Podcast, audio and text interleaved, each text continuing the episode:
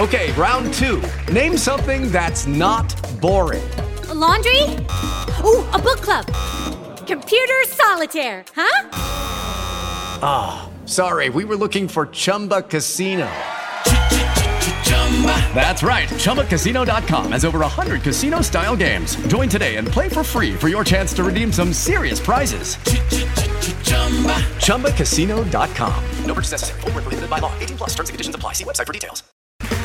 Okay, round two. Name something that's not boring. A laundry? Ooh, a book club. Computer solitaire, huh? Ah, oh, sorry, we were looking for Chumba Casino. That's right. ChumbaCasino.com has over 100 casino style games. Join today and play for free for your chance to redeem some serious prizes. ChumbaCasino.com. No purchase necessary. Full prohibited by law. 18 plus terms and conditions apply. See website for details. With the Lucky Land slots, you can get lucky just about anywhere. This is your captain speaking. Uh, we've got clear runway and the weather's fine, but we're just going to circle up here a while and uh, get lucky. No, no, nothing like that. It's just these cash prizes add up quick. So I suggest you sit back, keep your tray table upright, and start getting lucky. Play for free at LuckyLandSlots.com. Are you feeling lucky? No purchase necessary. Void where prohibited by law. 18 plus terms and conditions apply. See website for details. Hello, it is Ryan, and we could all use an extra bright spot in our day, couldn't we? Just to make up for things like sitting in traffic, doing the dishes, counting your steps, you know, all the mundane stuff. That is why I'm such a big fan of Chumba Casino. Chumba Casino has all your favorite social casino style games that you can play for free anytime, anywhere with daily bonuses. That should brighten your day a little. Actually, a lot. So sign up now at chumbacasino.com. That's ChumbaCasino.com. No purchase necessary. VGW. Void were prohibited by law. See terms and conditions. 18 plus. Batter up.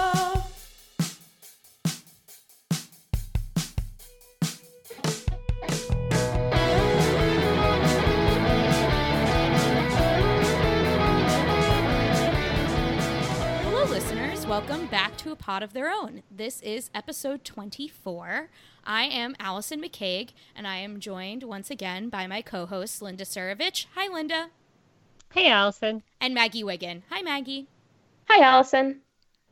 Um, so the current situation with the Mets is, as we record this on September 10th, Tuesday night, the Mets are currently up on the Diamondbacks three to one because Todd Frazier just doubled again, and he is responsible for driving in all three runs, uh, which makes Mickey Callaway's dumb decision that he used dumb logic to back up look good now. But we'll get back to that later. Whoa.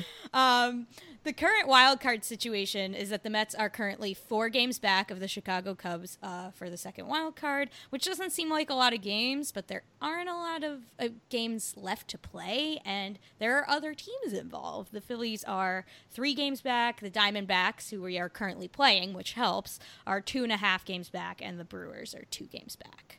Um, so that's the wild card situation. But the Mets are currently up on the Diamondbacks, and they won the first game of this series on the back of a fantastic start from Jacob DeGrom.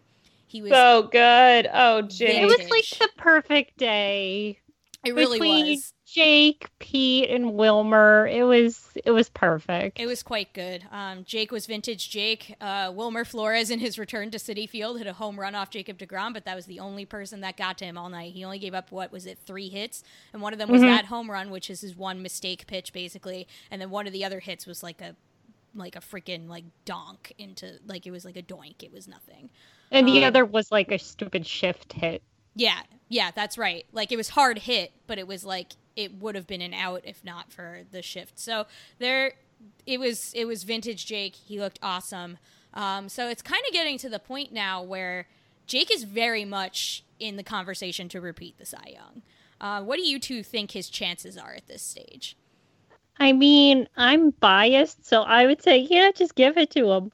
Um, but um, I think there was an article today, I think, on ESPN, um, uh, handicapping all the races, and they actually had him in the lead.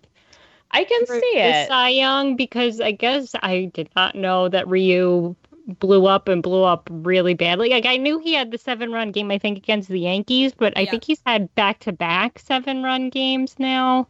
And he's also, I mean, the thing, like, what probably, if DeGrom does get it, will be like the edge difference giver is the innings because uh, yeah. just yep. like has missed a bunch of starts. Yeah, and that's so the, has Max Scherzer. Yeah, yeah, and Jake has the strikeouts edge too, which the voters like too. Like only Strasburg is close to him in the strikeouts, and he has a three five zero ERA. So, like Jake's in the top five in almost every category, and I don't know how many pitchers you can say that. Like obviously, um, others have the ERA edge, but are do they have the same strikeouts? Do they have the same strikeouts per nine? Like Jake's not only good, he's dominant. And the only other person you can say that about is Scherzer, and he's been hurt. Yeah. So yeah, I, I think, think if Scherzer loses out, that's gonna that's gonna end up being the reason. Yeah. Yeah, it's it's ultimately an innings game. I mean, Max Scherzer, when he's been healthy, has been, in my opinion, every bit as good as Degrom has been this season. Um, last season, it wasn't really, you know, even a contest. Like Jake won essentially unanimously. So um, this year, I think it's definitely more of a question for sure. I I can't. I have no idea who's gonna win it at this point. I think it's still so much an open question that every start each of the front runners make from here on out is going to be important in determining. Um, and I think also, yeah, like Jack Flaherty might be a dark horse too now because he's just been unreal the second half. Like he is like, I don't know, like a 0.1 ERA or something. It's something ridiculous. Yeah, something crazy like that. What I think really ended up winning it for DeGrom last year was that he just never faded down the stretch at all. Yes um, and he, because the thing is, like, he had to because because he didn't have the win loss number. So something was gonna, and you know, of course, he still doesn't. But like, right. I think finally, at least, I think we've proven fairly sufficiently that win loss will not stop a Cy Young at this point. But but I think um, the article today said I think only Ryu has 11, Scherzer is 10. Like wins aren't even factoring in this year. Yeah, it's not as it's not as big a gap as before. But um, so yeah, I mean, the key is to see this year, like, is somebody going to fade down the stretch? And Ryu kind of already did. I mean, there was also he never had the strikeout numbers from the beginning. That's just not the kind of pitcher he is. Um, and so like the regression was not super surprising. But I think like a couple of bad starts from anybody could knock them out at this point. Yeah, and the Nationals are at the point now where they have built up a relatively um, you know comfortable lead in the wild card race. I mean, they haven't built up a lead like to have first position in the wild card necessarily, but I feel like they feel comfortable that they've built up enough of a lead in the wild card race that they don't have to be aggressive with Scherzer's innings down the stretch. Whereas the Mets definitely have to be aggressive with Jake's innings because the Mets are every every single game matters for them. Every single game. They can afford to lose no games, especially not games that Jake is pitching. And so which they already are experts at losing games that Jake pitches. Ugh. I think it was Tim Britton of the Athletic, I believe, uh, published a piece where in within which was a table of the Mets bullpen ERA and Jake oh, no. starts versus not Jake starts. Let me just tell you that shit is bad.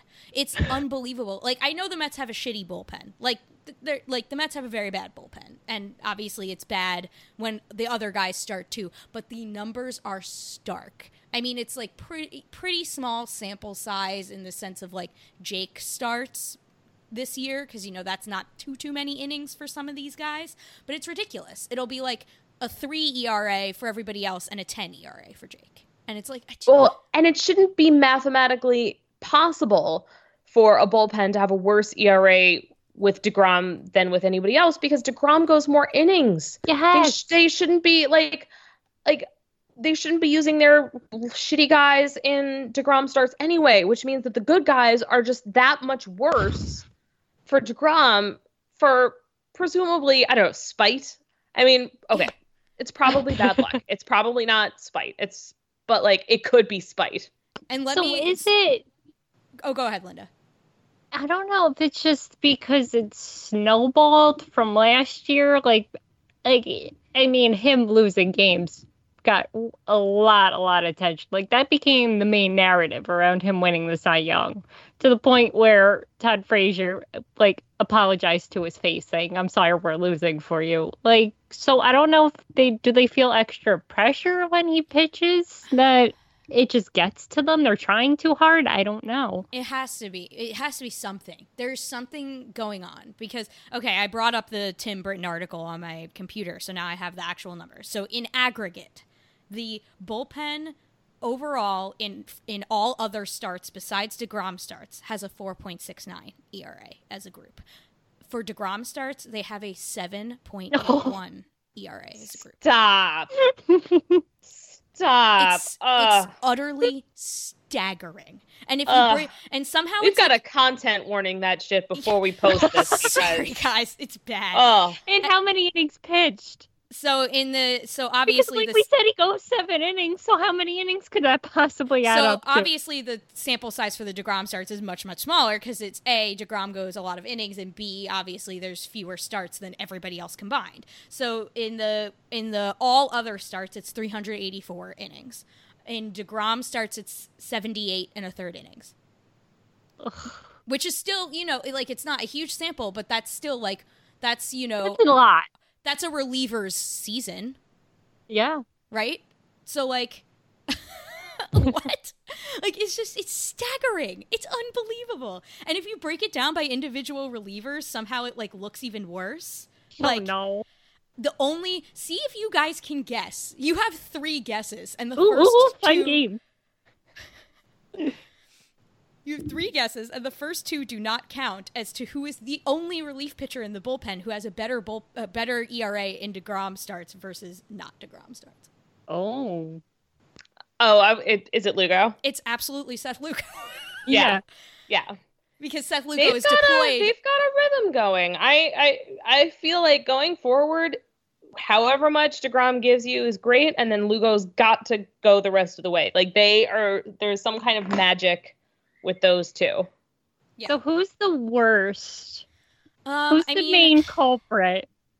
Who's the main? Wait, culprit? God, they're all so bad. It's, Yeah. it's very bad. I mean, it's hard to Like, say somebody's- because he doesn't. So he breaks it down by individual reliever, but those don't have innings associate. Like that table doesn't have Oh, innings. So. I don't know who has like super small sample size associated. I was gonna say it's like you, Paul Sewald on there. Paul Sewald is all is extremely bad. Like oh, Paul because Sewald- of the stupid Nationals game. Yes. So Paul Sewald has a 2.61 ERA otherwise and an 11.56 ERA in Jake starts. Um, Good and God. Edwin Diaz has a 4.5 ERA in everybody else's starts and a 10.6 Still pretty bad. What? ERA in Jake starts. Jeez.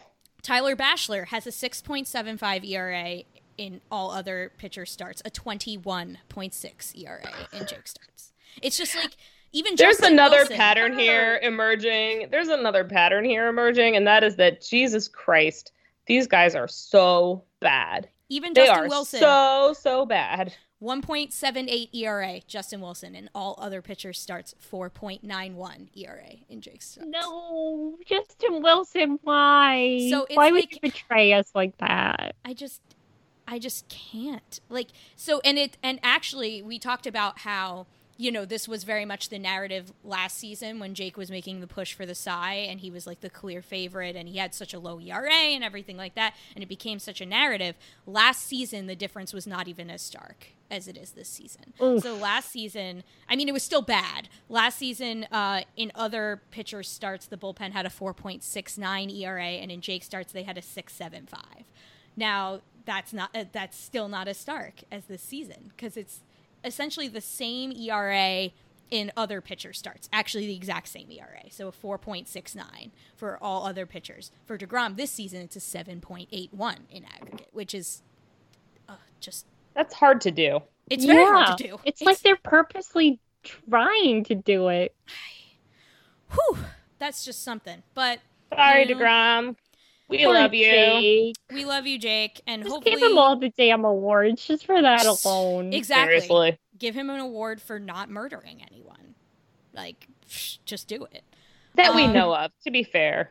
Okay, this is kind of weird. Is it weird that Wilmer is facing Zack Wheeler? Because since they were almost traded together. Yeah, that is kind of odd. I don't think either of them are thinking about it though right now. It's No, all kind of weird. Like it's I don't know. Flores is definitely one of those players who I just am having trouble adjusting to the idea that like not only that he's on another team, but the Diamondbacks, it just feels very like like what were the writers thinking this season? They're like, oh, let's send Wilmer to the Diamondbacks. Womp womp. you Jump the plot twist, yeah. oh, we grounded into a double play, Wilmer. Well, That's fine. that's Yeah, fine right now. um, but He got his big home run moment. We were all He very did. happy. yeah, he can now- he can make outs now.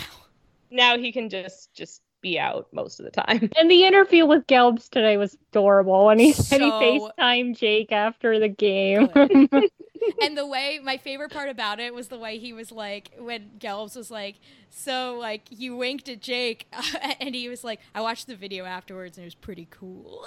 yes, yes. He was like, that was pretty cool. I was like, "You are wonderful." yeah, I know. I just want to give him a hug. He's adorable. Yeah, he's you just want to pinch those cheeks. I He's so know. So wholesome. Very very wholesome content. And the laugh and the smile. Like, I missed Wilmer. I miss Wilmer a lot. And seeing I miss that Wilmer, but I don't. I don't mind. Um, don't mind having JD Davis taking his at bats. I got to admit. That is true. yeah, JD Davis is pretty good. that's true. Um, so speaking of, you know, awards and records and such, um, obviously Pete Alonso was the other uh, the other driving factor behind yesterday's win. He had two home runs, uh, so he currently stands alone as the home run leader in Major League Baseball because Mike Trout was going toe to toe with him, and Mike Trout is currently sidelined. Um, he had to get like a cryo treatment on his foot, and I think that it's going to require surgery in the offseason, which is extremely. No. Ooh. I think it'll be a surgery which like he can be ready in time for spring training for, but that still kind of sucks. Um, but he has like this nerve issue, and he had to get like a cryo treatment for it on his foot, so he hasn't played since like mm, last week or something like that. I know because he's on my fantasy team, and I'm trying to Ow. a playoff push, and I'm like, God damn it. Um, but anyway, um, it does help out Pete because it uh, he would be the first rookie to ever lead the league in home runs, which would be really cool. Um, and he's now on pace to break Aaron Judge's record as well. So, Woo. Yay. so that would be really Go Big cool Pete. those Oh, Big. Pete is up now. Speak of the day. Hey. Hey, Big Pete. Um, so shout out to Big Pete for you know Yay, Big hopefully setting even more records as if he hasn't set enough this year. Um, other than Jake Cy Young push, I would say the the biggest Mets storyline right now is more dysfunctional Mets shit.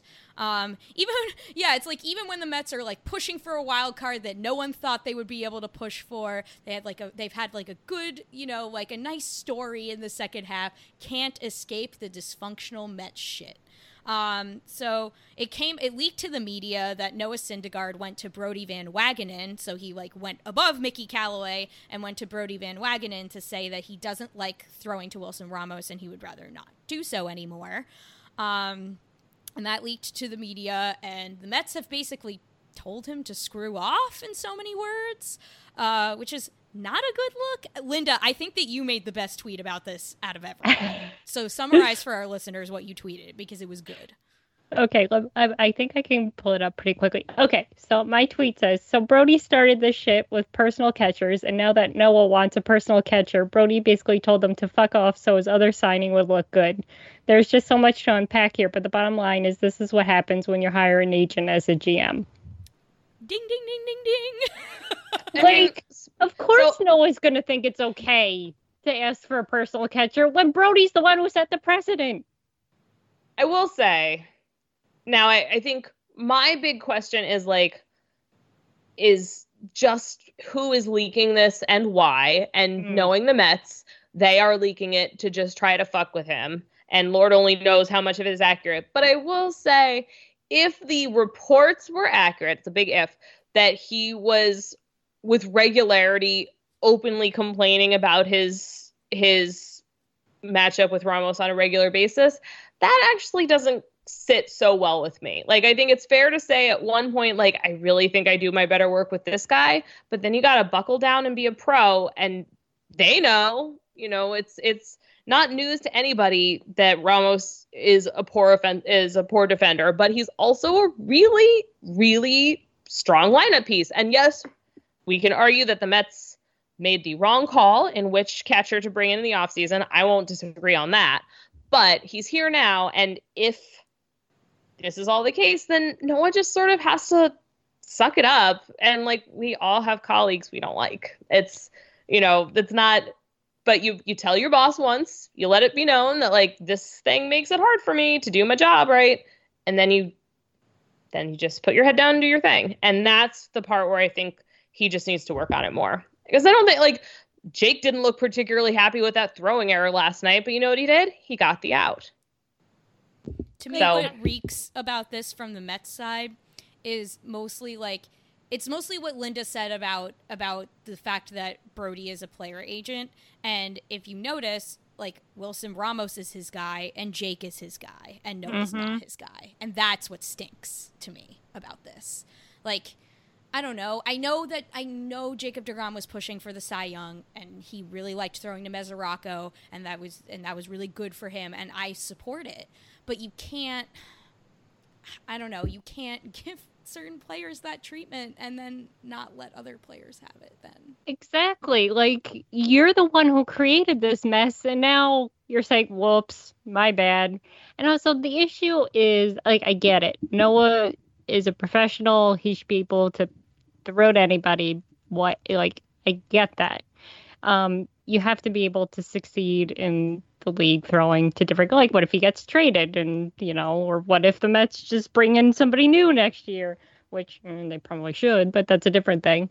Um, but the issue also is you need to put you the good managers put their players in the best position to succeed, and he's not doing that.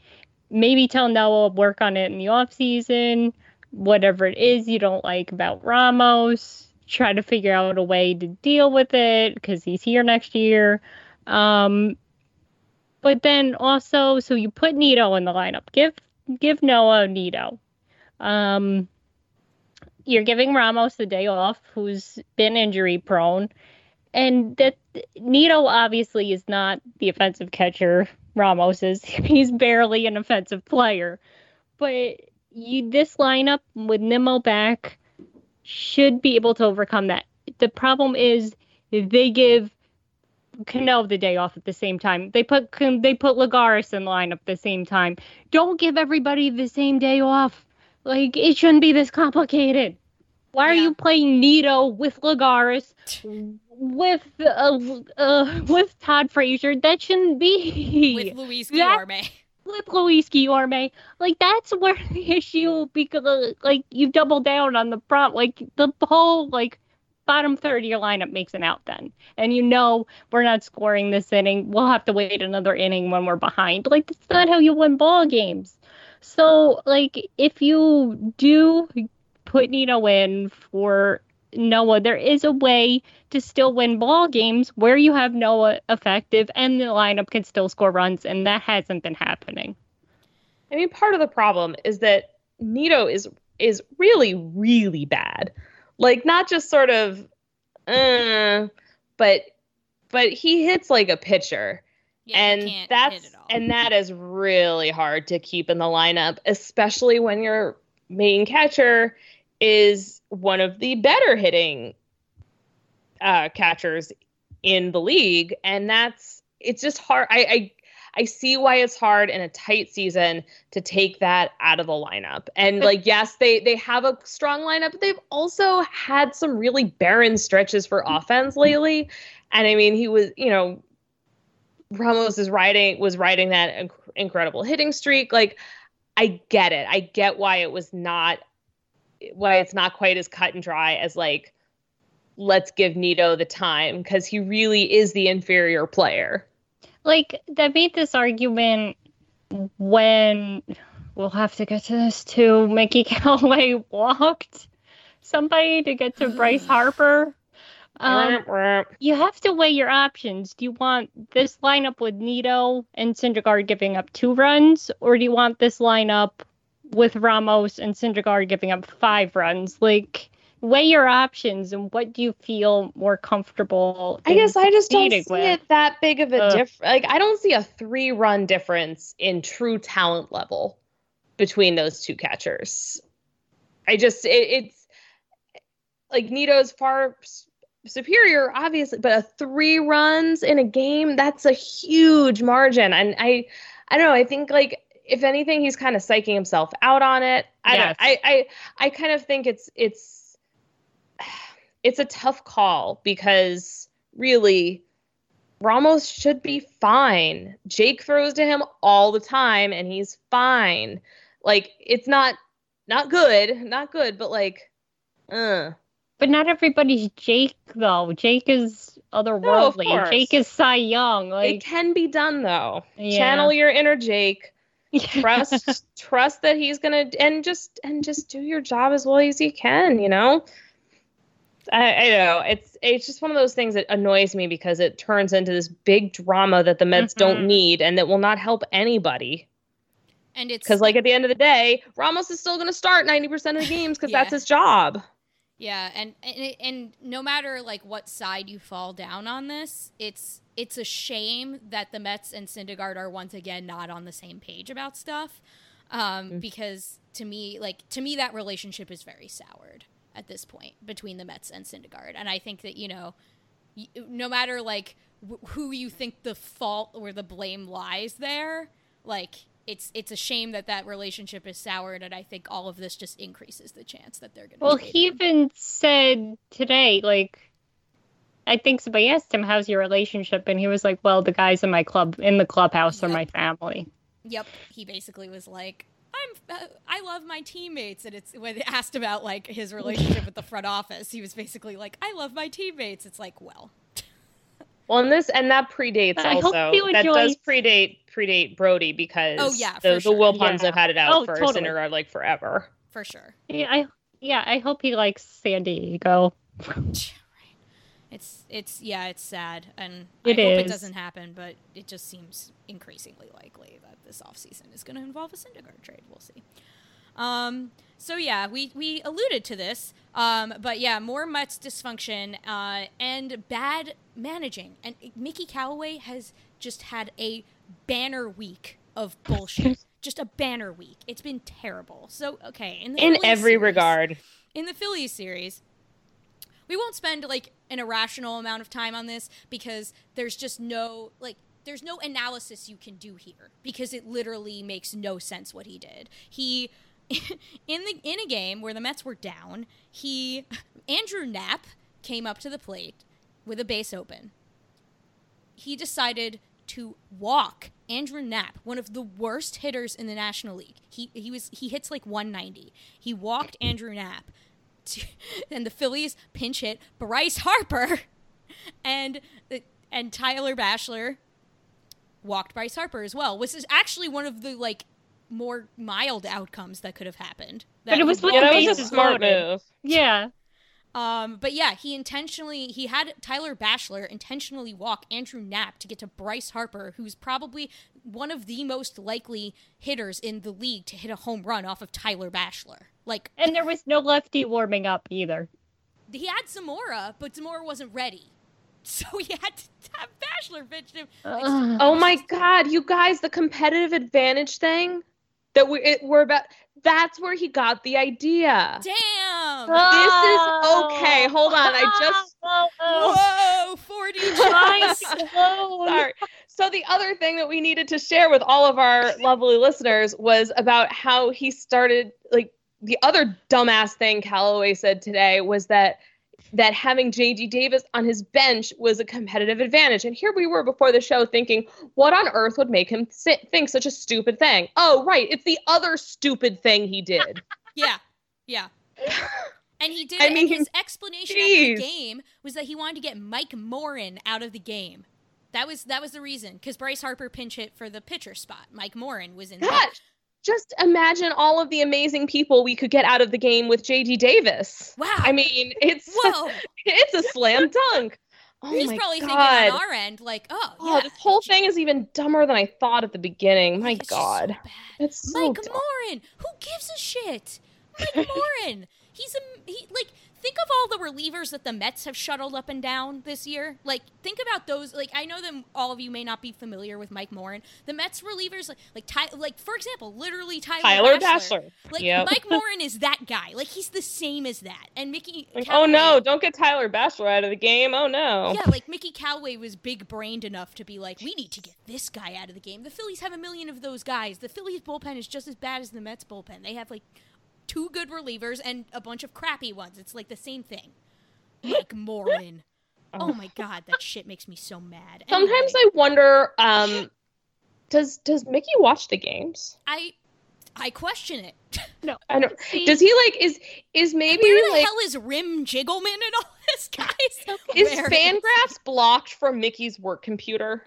It's it's blocked Because- online, so I feel like I, I feel like I have more information than him, and that should not be the case. no, Like, it shouldn't. I believe what my working theory on that was he totally forgot Bryce Harper was an option.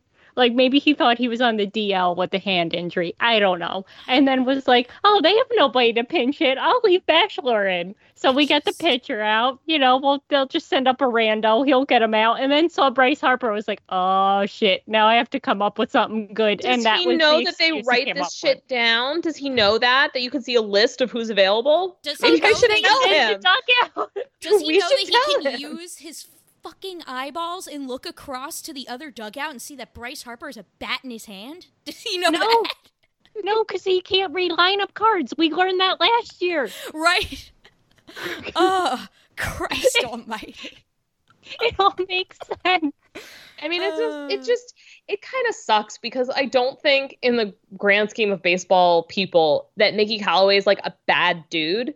But I think he is so embarrassingly out of his depth right now, and it's coming through every single day in a new way, whether they win or lose. There's some new way that, like, I am literally embarrassed to watch him. Yeah. and like, he got outclassed and outmanaged bad. by a dude who has like coconut oil for brains. it's it, he just doesn't belong in this position. Like it's it's the raw. Like I don't know if it's if it's a Dunning Kruger or a Peter Principle. There are all kinds of like lingo ways that we could describe the problem with him being in the position that he's in. But he's got to go. Yeah, it's Yeah. bad at this point. Just you can't bring him back after this year. The other thing he said today, Oh, we- but we- they will. they will bring him back. So we talked about the JD Davis competitive advantage, the intentional walk. The other th- dumbass thing he did this week, which was also a thing he said today, is regarding going back to the whole Noah Syndergaard situation. So earlier this year, he cited catcher ERA as a thing, and we've already discussed on this show multiple times about how catcher ERA is like not a good thing to use. But he went even further than that so when Syndergaard said, "Listen, like I would rather pitch to Tomas Nido," citing his catcher ERA, which is flawed, but you know it's what he cited. Um, Mickey said, "Oh yeah, I mean, obviously, you know his ERA is lower to Nido. I get that, but look at his win loss record. It's much better with Ramos. Oh my God. What Jesus Christ. I, catcher win loss record? I that's not how this works. flabbergasted. That's That's not how any of this works. I I have no words for that. Catcher win loss record. I, I I mean, ah. like, I suppose was he maybe trying to say it's true that your personal performance has been worse, but the team is winning? maybe But, that's like, what he meant. That's a that's a backward ass way of saying that. And That's giving Kim I'm Mickey not- too much credit. yeah, and I'm I'm not uh Mickey, go I don't know what Mickey needs, but he needs a job that isn't this one. He was a really good pitching coach. Maybe he Yeah. should do that again. was like he? Yeah, he? apparently. good. Yeah, but they're good with the pitchers that he kind of he built those pitchers though. Like I think I'm willing to given everything that we saw, I will give him the benefit of the doubt on being a good pitching coach. But if you don't Everything know else, that not so Luis much. Avilan shouldn't be facing righties, are you a good pitching coach? Mm. Lu- yeah, Luis Avilan being deployed for like multiple innings and like Against all righties. yeah, it's just it's yeah, it's gotten bad. It's yeah, I can't. So, okay. Even though we've already gone sort of long on this Mets segment, I'm just we're just going to close it out really quickly before we turn to our baseball segment cuz I feel like this does need to be said. Linda said this before the show and she's absolutely right. We need to point this out. So tomorrow is is 9/11 and obviously that is bigger for the New York teams than it is for the other teams and the Mets still aren't allowed by Major League Baseball to wear first responder hats, which is just- incredibly dumb. Yeah. It's just so it's so dumb and it's so self-defeating and so petty. And I just I can't imagine like and I know what it like they don't they don't have licensed versions of those hats. So like license them. Yeah. Like it's Like- not hard. You cannot tell me that there's no way that MLB could find some way to get money off of a branded EMT hat. Like it's it's doable, but they have decided to dig their heels in on this and it's really a terrible look and for no reason. It is the easiest PR win on the planet. Yeah, like how are you going out here doing these dumbass monochromatic players weekend uniforms and you mm-hmm. can't do this? Like seriously? Yeah, the only thing MLB cares about is money, not like what this means, like what this day means to people. And what, you know, I think they've even said, like, you know, when, you know, they were doing all the Piazza specials, what the the family said, seeing them wearing like the symbols of like their loved ones on their heads and what that meant to them. Like, like it would be such an easy thing to Easy do It would mean so Yeah. much to the players and to the fans. It would it would matter and there's like the best reason not to do it is a is a terrible reason. Like there's no there's nothing even remotely approaching a decent reason not to do this. And didn't they get fined? Didn't they fine that one team for saying screw you, basically? I think they did, yeah. Yeah, I thought so too. Good job, guys. Yeah. Awesome. Priorities. Let the Mets wear first responder hats. It's not that hard. Just let them do it. Come on. Um, so, on that note, um, we are going to take a break. And when we get back, we will discuss a, um, a topic that is ultimately Mets related, but it stretches into all of baseball. So, stay tuned for that. Okay, round two. Name something that's not boring. A laundry? Ooh, a book club. Computer solitaire, huh? Ah, sorry, we were looking for Chumba Casino. That's right. ChumbaCasino.com has over 100 casino style games. Join today and play for free for your chance to redeem some serious prizes. ChumbaCasino.com. No purchase necessary. Void where prohibited by law. 18 plus terms and conditions apply. See website for details. It's time for today's Lucky Land horoscope with Victoria Cash. Life's gotten mundane, so shake up the daily routine and be adventurous with a trip to Lucky Land. You know what they say your chance to win starts with a spin. So go to luckylandslots.com to play over 100 social casino style games for free for your chance to redeem some serious prizes. Get lucky today at luckylandslots.com. Available to players in the U.S., excluding Washington and Michigan. No purchase necessary. VGW Group, void where prohibited by law. 18 plus terms and conditions apply. And we are back. So we are going to open this baseball segment by talking about a Mets thing, but it's going to lead into a wider baseball discussion.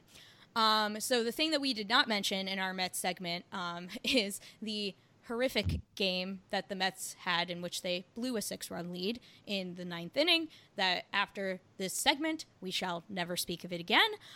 Woof. And that But- never happened. I wasn't there to witness it, so as far as I know, it didn't happen. didn't happen. Um, but you know, part of that was um, Edwin Diaz gave up the game-winning homer, and Edwin Diaz also blew another save later in that same week by giving up another a game-tying homer this time. Luckily, the Mets bailed him out that time and walked it off in the bottom of the ninth. Um, but so Edwin Diaz is basically broke again. Um, but the Yeah, thing, it's not pretty. it's not pretty. This is not going to be an analysis of why Edwin Diaz is broken again, why he may stay broken or not stay broken, or Phil Regan's pitching coaching ability, or Jacob DeGrom's slider grip, or whatever. Um, those are discussions that should be had and can be had. But this is a discussion about how you know, fans are obviously quite frustrated by this trade and by his performance, and they have shown that by booing him vociferously when he comes off the mound, like viciously booing him. Um, and so I thought that it would be a good time for us on the pod to talk about, you know, booing players, what our stances are on that. Um, I take a pretty hardline stance on booing. I think that it's pretty much never okay to boo your own players. Um, I mean, you know, I'm never going to police what other fans do. If you, unless you are doing something that rises to the level of you should get kicked out of the stadium, like obviously I can't stop you from expressing your frustration how you like. But it makes me deeply uncomfortable when fans boo their own players, and it upsets me. I don't like it. Um, especially when a player like Diaz, who is clearly trying the best he can, he's just lost right now. Like you know, like he's not not trying. he's trying very hard. I think. Um, he's just you know lost, and the fans keep booing him. Um, so what do what do you two think about booing players? I mean, Uh, I sort of I think we have a really similar feeling on it, and that's mostly that like what what's he what should he do different? Like is he is he not trying hard enough? Is he being a bad person off the field? And if if no, he's just not being if he's just not successful despite his best efforts and otherwise like a stand-up human being, then what are you like what is there to boo? It sucks. Yeah, I get it, but but the, it's way harder for him than for anybody else out there. Yeah, like what are you accomplishing by booing your own player? Like Nothing. it's not going to make him pitch better next time. You're not accomplishing anything. The only like person I have booed on the Mets is Jose Reyes, and that had nothing to do for his play. So I think there are ways to devoid, like Baggy said, it- what is he doing off the field? I think Addison Russell deserves to get booed. Um, I think Josh Hader deserves to get booed. Um, but I don't think Edwin Diaz deserves to get booed because he is trying. He's done. He's been nothing but a model citizen since he he's been here. Like he's not causing a problem in the clubhouse, not doing anything off the field. He's trying. He went to Jacob DeGrom to learn his slider, so clearly he wants to get better. So it's not like he just threw in the towel and was like, eh, well, who cares? So what? Uh, but the bottom is line. The bottom line is, what does booing accomplish? and he clearly cares. Like it's Yes. not just that he's trying; he cares a lot. Like when he gave up, it was the game tying homer to Realmuto, the one where the Mets ultimately won the game, but he gave up a game tying homer in the top of the ninth. Like that was that was the first moment where I could see it. You know, I mean, obviously, like he'll make a face or like he'll show it in his face that he's frustrated, but that was the first time I saw it like physically in his whole body because when he gave up that home run, he threw his hands up like in the air, like I have. Oh, he was so dejected. he was like he had no like it, it was the mark of a man that had no idea what was happening to him like He's looked visibly upset in the in the dugout. It like there was broke my one time, heart. yeah, it Yeah. clearly looked like he was crying at one point. I don't know The- what game it was, but I remember somebody pointed out. It looked like he was. I think it, they ended up winning. It might have been. It might have been a- one of their walk-offs. Was it? Did he blow the JD Davis game when he walked it off? he may have i can't remember now Yeah, I, I think it might have been. I Safe think it might bet, sadly. Huh? Safe bet, sadly. Yeah. I mean, the thing is, like, it, you know, it reminds me of um, it reminds me of Jason Bay, which I know is like the most Yeah. depressing thing you could say to a Mets fan. But like, here was somebody who previously had been able to do the thing, and then very suddenly, just absolutely could not do the thing at all.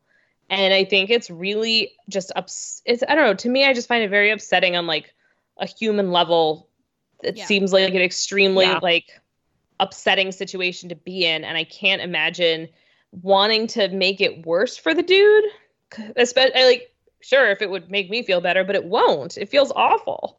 yeah like like i want to know from people that do boo their own players like if if they get any sort of like satisfaction out of it like does it make you feel better about your team like performing poorly because it doesn't make me feel better Well, I think the problem here is also that he was eh, I don't. It's not gonna matter because Cano's gonna get booed because he makes too much money. Diaz is gonna get booed because we gave up Kelenic for him. Bryce Harper got booed because he signed a large contract. There's always gonna be a reason to boo somebody, but it's like this. Uh, so, do you want to be right? Is that what this is about? Like, see, told you never we should never trade Kelenic for this guy. This guy blows. Mm-mm. You know, see, I'm 100% right. So, Oh yeah, I tweeted this. I got Yeah. really snarky on Mets Twitter because like there's been a segment of Mets Twitter that really hates the trade, and like that's fine. That's fine. that Well, and, and that's I think we can agree also that like so far it has not been great. right, and like right. you know, But Kelenic has not played a damn day in the majors. Right. But like it's so okay, they don't like the trade. Obviously it's not looking good now. Like But like the players didn't make the trade. No, it they was didn't their idea. I got Boo snarky on Brodie. Mets Twitter and basically I will was happily like, boo think Brodie on this one. I got snarky and was basically like, I think you guys are more concerned about being right than the Mets winning. And I Yeah. and I don't feel bad about saying that because I really think that there's a subset of people that really enjoy being right more than they enjoy the Mets being successful. And And also, who cares how much money Cano is making? Who cares Literally, how who much cares? money price? Yeah. Your your ticket prices are not going down because of because they traded for Robinson Cano. The it's tickets not your would not fucking be. money. Yeah, the ticket prices, the concession prices aren't going down. I hate to break it to you. It's not because of Robinson Cano, okay? It's not your money. No. Who cares how much money he makes or Cespedes makes or any of these mm-hmm. guys make? It is not your money. So I do not understand, like, booing them because they didn't perform up to your expectations specifically because they make $20 million. Like, like, what? So not last your I money. checked, yeah, it wasn't your name on their paycheck. Can I boo the CBA because Yeah, right. that has a lot more to do with it. Can I boo Rob Manfred? Oh, I would. awesome. Well, the greatest cr- tradition in sports is Gary Bettman getting booed. like, so can we just do that for every commissioner? Yeah. I tend to, so. They all kind of deserve it so They far. really so do. They Yeah, all are horrible people. I think the only player in the history of ever I have actually ever booed is Jose Reyes because I because he's the only player who like I have been to a game where he's been on the field and I know that he did a horrible thing. And so like I tend to only boo you if you've done like horrible shit things. Like if you're like a bad human being, then I will boo you. I don't even boo opposing players though. I only like like not like unless they're also horrible human beings. Like I would boo Addison Russell, but like I don't boo like I never booed like Jimmy Rollins or anybody like that. Like no, I mean there's- always I'm okay with like personally I will boo kind of the the team Yeah. villains a little bit. Yeah, the like good I, I for sure like- I, I boo Yadier Molina every time I see him. Oh, and it's others fair. absolutely deserve to get booed. no. I think like I don't begrudge. I definitely don't begrudge other fans for doing it. Like it's just not my style as a fan. Yeah, no, I, I, to me, I, I feel like it's a different.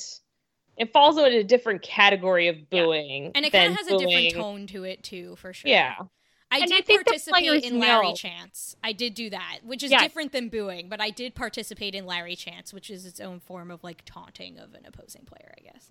Yeah, and opposing players, I think, expect it.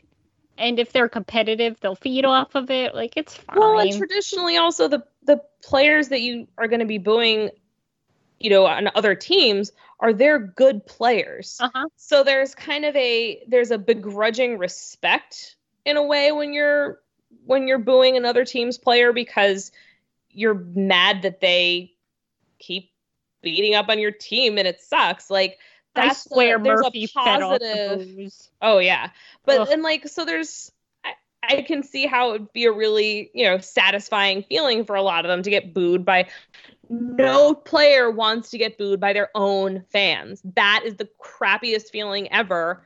And all it does is say that they hate you, and that sucks. And you know, I feel like the the implications of booing your own team versus another team are just so so different. Yeah, they're very different. I agree. Well, and especially for a pitcher, too. Like, that has to be the loneliest feeling in the world being on I that feel so bad for them. I know. And just knowing it's all going wrong. You're out there by yourself. There's nothing you can do. The boos are raining down. Like, I call this to be the crying gymnast syndrome.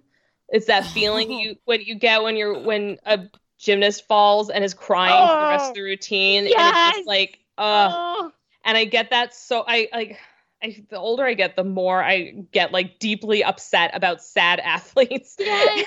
and Yeah, it's definitely a for big one. heartbreaking. it's yeah and like it is it's yeah it's heartbreaking like watching diaz throw his hands up bro- broke my heart into a million pieces like i just it made me so sad like at that point i wasn't even like angry i was just sad like No, it just it sucked. and like, It- but on the bright side, like I noticed this and I tweeted it too. Like if you watch the video back, which I don't blame you if you don't want to watch it back, but it's a little less painful because this video is the one where the Mets eventually won the game anyway. But if you watch the video back of the JT Realmuto homer as Diaz is walking off the field and he's getting vociferously booed by the fans, the first person by his side was Robinson Cano. Made a beeline oh. for him, put his arm right around his shoulder, and I was like, oh. I was like, yeah, Robbie, like this is why I stand. He's a good teammate and he's a good guy, and this is what a leader does. Yeah.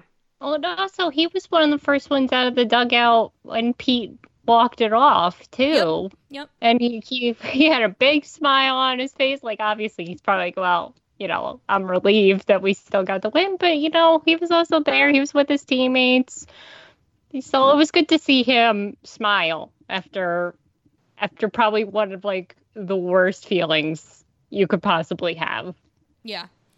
And um so to sort of like tie this into, you know, a, a wider discussion, it isn't just like performance based like reasons that people get booed. Um so this may be the first and last time I discuss football on this podcast. Because don't take me as a football expert by any stretch of the imagination, but Linda knows more about football than me. Um, but Andrew Luck recently retired, you know, kind of arguably in his prime, um, because he just was like, you know what? I made the money. I'm kind of done with this whole thing. Like, I don't have to do this anymore. I'm not happy. I've been. Well, and what he was doing was less football and more agonizing rehab Right. from never-ending injuries. I mean, that's just like, man, his injury history was was just nasty and and hard it to come bad. back from. Right. And so I guess he was playing in a preseason game when the news broke that he had announced his retirement or was going to announce his retirement after the game, essentially, in a press conference. And the fans booed him when he went off the field, which is just, to me, that is awful. That's so dreadful. sad. I know. Like you What can't to- like like everything to these people. It would be like booing David Wright. Like Yeah, no, it's it's exactly what it would have been like is if Mets fans had booed David Wright. When he decided mean- to retire. Yeah. yeah. yeah as opposed to being grateful to get to see him one more time and appreciative of the time that we had to enjoy him yeah it was that was really nasty Like Luck i would like wants to think it wasn't everyone Like it also for football too, knowing what we know about CTE and what it does to players' bodies after they retire. Like I, I begrudge him nothing. He's he wants to start a family now. Either his wife is pregnant or they they're gonna try. So if he wants to be able to get to a point where he can hug his child without pain, let him do that and like maybe throw a baseball or throw a football to his child. Like let him enjoy his life. Like he owes you nothing at this point. Right. It's just ridiculous. And like on a similar note, it's just like like these players get booed or like talked shit about online or like wherever else. Like basically the fans are shitheads to them for making the best decisions for them and their families. Like I am starkly reminded of when Adam Jones used his 10-5 rights um, when he refused to trade to the Phillies in 2018 um, because he just he was like screw it i earned these 10-5 rights like i made the best decision for me and my family i didn't want to move mid-season and baltimore's my home and i wanted to stay there and he got lots of shit for that from the fans. Lots of shit for that. And it's like that's nonsense. Like of, of course of course he should use his rights. He earned them. Like players fight really hard to get these rights in case you guys haven't noticed the history of labor relations in baseball and the ongoing history of labor relations in baseball. Like the few mm. rights that they do have they should absolutely exercise them. Well, and then the thing that always it's always about the fucking fantasy team and the guys saying like, "Oh, well, you know, I mean, yeah, he has to take care of his family, but you know, I you should have done it sooner because I drafted my fantasy team." It's like, Who well, gives a so shit? what? It's been like, Yeah. oh, I put a lot of money on this league. I'm like, whose genius idea was that? Yeah. I didn't. I didn't tell you to put a bunch of money into fantasy football. I would have told you that's a terrible idea. I I think I, just- think Andrew Luck is playing with uh more money on the table here than you are, buddy. hmm Yeah, he walked away from a lot of money. Right. So I don't think you need to bitch about that. Like what? Oh yeah yeah. So yeah, it's just I don't get it. Like booing your own players, I just I will never understand. That is just a concept I will never understand. No matter how bad they are performance wise. No matter how And- bad they are. These are also, like, guys that are trying to win. Yeah, like like we said, they're also human beings. Like, didn't Chelsea Nimmo have to tell Met fans to stop issuing death threats to players? Yes. Yes, she did tweet about that. Let's see if I can Like, it. come on. Yeah, these it was after a particularly beings. bad Mets game. I think it was the Nationals game. Yeah, I think it was then. Yeah, Chelsea. Chelsea was basically like, guys, can you like chill out chill? a little bit, like just a little bit? And it's just Well, and like, this is something I think this has to be another topic on its own. But if it's bad now, imagine when sports betting is really widespread and easy. Like when it's when people are placing prop bets on games all the time and losing big money, like that's not gonna that's not gonna get better. No. yeah. Chelsea Nimmo tweeted, and this was indeed after the Nationals game. Tonight's loss was obviously incredibly disappointing, but seeing fans, which she put in quotes, on here tagging players and telling them to go die, etc., is absolutely appalling. These guys are human. Why not put as much effort into encouraging them as you do telling them off? Which go Chelsea. Yes. Yeah. you No, it's really there's just no excuse for that. I, I just people just think that being a human being s- change it like when you when you're online on Twitter whatever that it's that it suddenly becomes like human being optional and I don't that doesn't register with me at all. And to me, whenever I discuss, like, whenever I discuss booing players with someone who disagrees with me on it, I like the the thing, the argument I always return to is like, imagine if at your absolute worst day at your job, someone booed you to your face. Like, no, in no other workplace is that acceptable. Like, if I stood up and gave a presentation and had a really bad day and just gave a bad talk, can you imagine if the audience just like booed at me? you suck, Allison. Yeah, like you suck. That was awful. Like, can you imagine? you call that a presentation? Like, what? Like, how is that acceptable behavior? It's not acceptable behavior. and yet, like in other contexts, people do clap when you do a good job. Like when you give a You good presentation, people clap. Like, I'm not saying you have to like clap when you don't mean it, but like, can you imagine booing someone to their face, like after they do a thing at a different job? Like, boo! like, what? it's just it, it's absurd when you think about it in other contexts. so why should it be acceptable in this context? It should not. It should. In my in my opinion. Right. I think Um, we're agreed. Yes. Yes. uh. So stop booing your own players. It's not classy. They're trying. They're trying. Jeez. Poor poor Diaz. I Oh, really thought God, you just what a said they're crying, but maybe that could also Maybe they are crying. Some of them are crying. There there is crying in baseball. There It is is Sometimes. bad Indeed. it's, it's allowed. Um, so before we um, sign off with walk off wins, just wanted to give a quick um, dollars for dingers update. Um, so for those of you who have not um, caught up on our uh, live event details, September 22nd at McKellar from 2 to 4 p.m. Be there or be square. We will have items to raffle off, including very exciting items that we will announce soon. Um, but we do have very exciting items to raffle off. Um, that we will all, all proceeds will be going to the National Domestic Violence Hotline. Meanwhile, as far as the pledge, the actual pledges go um, for the Mets home runs for the month of September, I think Maggie, you said last night that we're over six hundred dollars now. Yes, yes. Um why don't you tell everybody more about that while I find out exactly how much it is? Well, the Mets have hit how many home runs now? I think it's uh I, I Are tweeted the latest to- one, so I should know. Thirteen, right? Was there or was it fourteen? Fourteen. No, it's 14. Yeah, we have Yeah. 14. Right. I tweeted that. I should know. Um, the Mets have 14 home runs now for the month of We have September. seven hundred eight dollars pledged. Yay! That This is so awesome. exciting. When That we- is so good. if we slash when we break the thousand dollar mark, I'm gonna freak out. There's gonna be a party. I'm gonna freak out. You guys are so incredible. Thank you all so much. This makes my heart smile. I'm so happy. It's really exciting. It's really fun. And it keeps it gives us a reason to keep watching the games even if the Mets fall out of this. So that's really fun because every dinger that they hit, regardless of whether it's a dinger that means anything, is still going to give money to the National Domestic Violence Hotline.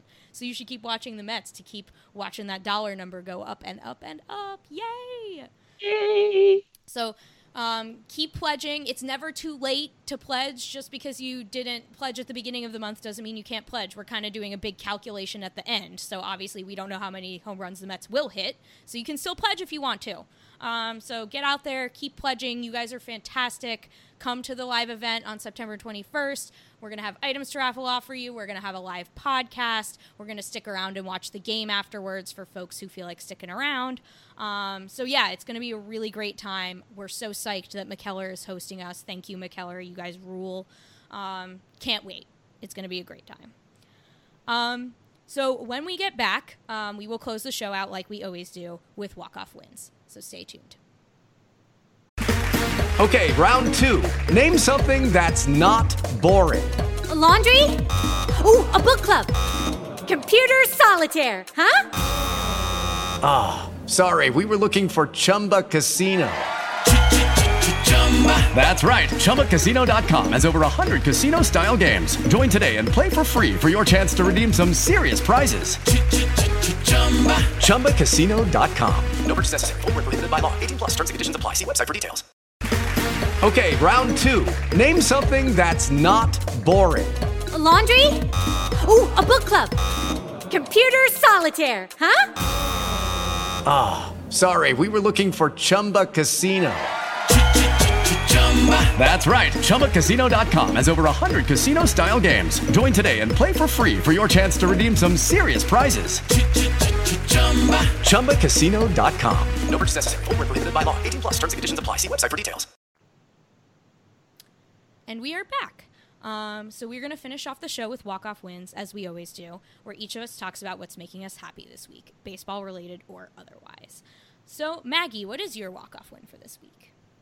Um, so I took the family to the game on Sunday, and it was not a great game. I was gonna say, but, um, not a good we did not stay long. Um, but we had a wonderful time. Um, and you know, it started from the very beginning. My my son loves trains, and so for like a special treat, instead of taking the seven, we took the Long Island Railroad, and that was so much fun and ridiculously fast.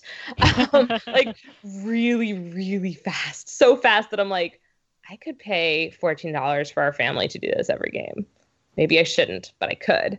Um, so it was so it's just it started off well and we had a good time at the game. We saw we ran into friend of the show, Emma Span, and exciting. husband Jay Wow. and their uh, their little their adorable little moppet who's a little bit older than my adorable little moppet and um, they would have had a lovely little meeting of the moppets except that my moppet had not napped um, in about 48 hours at the time and at one point um, tried to abscond from a store with a large mr met plushie. Actually i she did abscond from the store with that. I, I say try. She she absolutely succeeded. It's just that i'm way faster than her. Um so you know other than that um it was it was just a fun game. There were good people there and you know as as as bad as it went as the game went on for a while it wasn't too terrible um game wise but it was it was a beautiful day um yeah had a great time so that was my that's my walk off win Happy. Always a good time to have the kids at Citi Field. Happiness. mm-hmm. Linda, what is your walk off win for this week? My walk off win. Well, I, I probably should have done this. It's kind of like a walk off win for the whole season, because uh, he's the gift that kind of keeps on giving.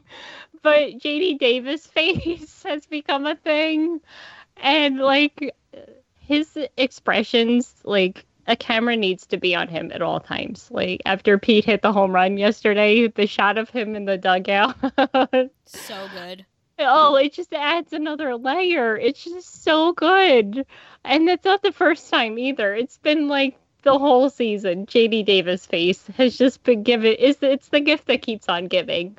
And today, um, him, Steven Matz, uh, Todd Frazier, and I think Drew Gagnon um, went to visit a firehouse like they usually do around September 11th. And it looks like it was just a dream come true for him to put on like a fireman's outfit. Like he He's just like looks a child. Yes, like oh my god, I get to be a fireman for the day.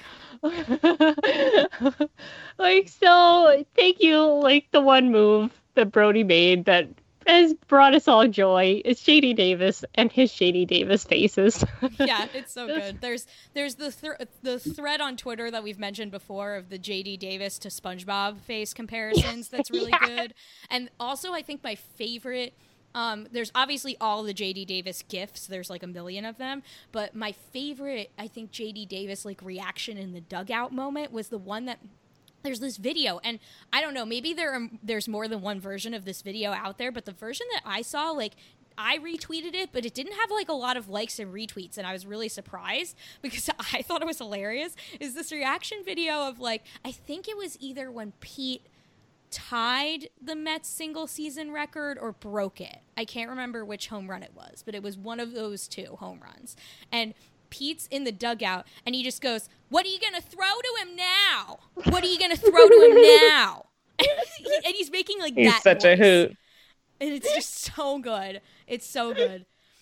Um, I'll I'll find that video because I definitely retweeted it and I'll put it in like the tweets for this week because it's yeah. so funny. I was gonna say I don't think I've seen that. Everyone needs to watch this video. It's incredible, and he's making the like dumbest voice. What are you gonna throw to him now, huh? It's so good. Oh I love him. Love JD Davis. um. So my walk off win for this week is that on Saturday, Michael and I went to a beer festival which is very fun. Um, so it was in Boonton, New Jersey, um, which is about half an hour from my house. Um, but there were like there were like over eighty beers on tap at this beer festival, and it was just a bunch of like local breweries from New Jersey, Pennsylvania, um, a couple of New York ones, I think. Um, and I love beer, so I had a fantastic time um, running around trying a bunch of new beers. Um, but the best part about it was that it benefited the New Jersey Highlands Coalition, um, which is uh, an organization that protects and promotes the vital water resources in New Jer- in the New Jersey Highlands. They safeguard the water resources. They safeguard, um, you know, biodiversity. Um, and stuff in the New Jersey Highlands. So that's, um, you know, environmentalism is always a good cause and something that's important to me as a scientist, as a biologist. Um, so that was really fun. We had a great time at the beer festival, drank a lot of tasty beer. And yeah, it was just a great time. There was That's music. awesome. Yeah. It was it was just happy and we ate some really good food. Um, you know, got to see a bunch of cool people in cool brewery T-shirts. I, I kept feeling like I have brewery T-shirts, and I was I kept saying to him like, "Oh, I feel left out because I feel like I should have worn my brewery T-shirt, but I didn't." Um, saw multiple Mets fans uh, decked out in their Mets gear, so that was cool too. It's nice to like live in Mets territory again. Sometimes I forget I live in Mets territory again, and then I see like random people walking around in Mets stuff, and I'm like, "Oh wow, like Mets fans exist. That's nice." Um, so yeah, beer festival, lots of fun. Had a great time. It was a great weekend overall. Um, so yeah, that is my walk off win for this week. Um, so while you're waiting for Mickey Callaway to make better managerial decisions, which may be, you may be waiting quite a long time, so you'll have a lot of free time. So you should, in the meantime, go to amazingavenue.com um, and read all of our fantastic content. Um, we have critical pieces about Mickey Callaway. We have uh, game recaps. We have morning news posts. We have all your Mets news and notes that you could possibly desire. Um, and we have more of that for you all the time. So keep going back to amazingavenue.com to read all of that. You can follow Amazing Avenue on the social medias. You can follow them on Twitter, Facebook, and Instagram at Amazing Avenue. You can follow the show on Twitter at a pod of their own. You can follow each of us on Twitter. I am at Petite PhD. Where are you, Linda? I'm at Linda Surovich. And you, Maggie? At Maggie162. Follow the show on Twitter. Follow each of us on Twitter. You can email the show, aa.apodoftheirown at gmail.com. Send us your questions, comments, things you want us to talk about on future mailbag segments, um, anonymous pledges if you have them for dollars for dingers, whatever you want to chat with us about. We're there. We're checking the emails. Send us emails. Um, you please, please, if you get a chance, subscribe to Amazing Avenue Audio to get all of our fantastic shows. Rate and review the podcast on iTunes; it really helps. Um, Stitcher, Spotify, wherever you get your podcasts. Um, the original music for this intro and outro to this podcast is by Bunga. Let's go Mets, and don't forget, there is no crying in.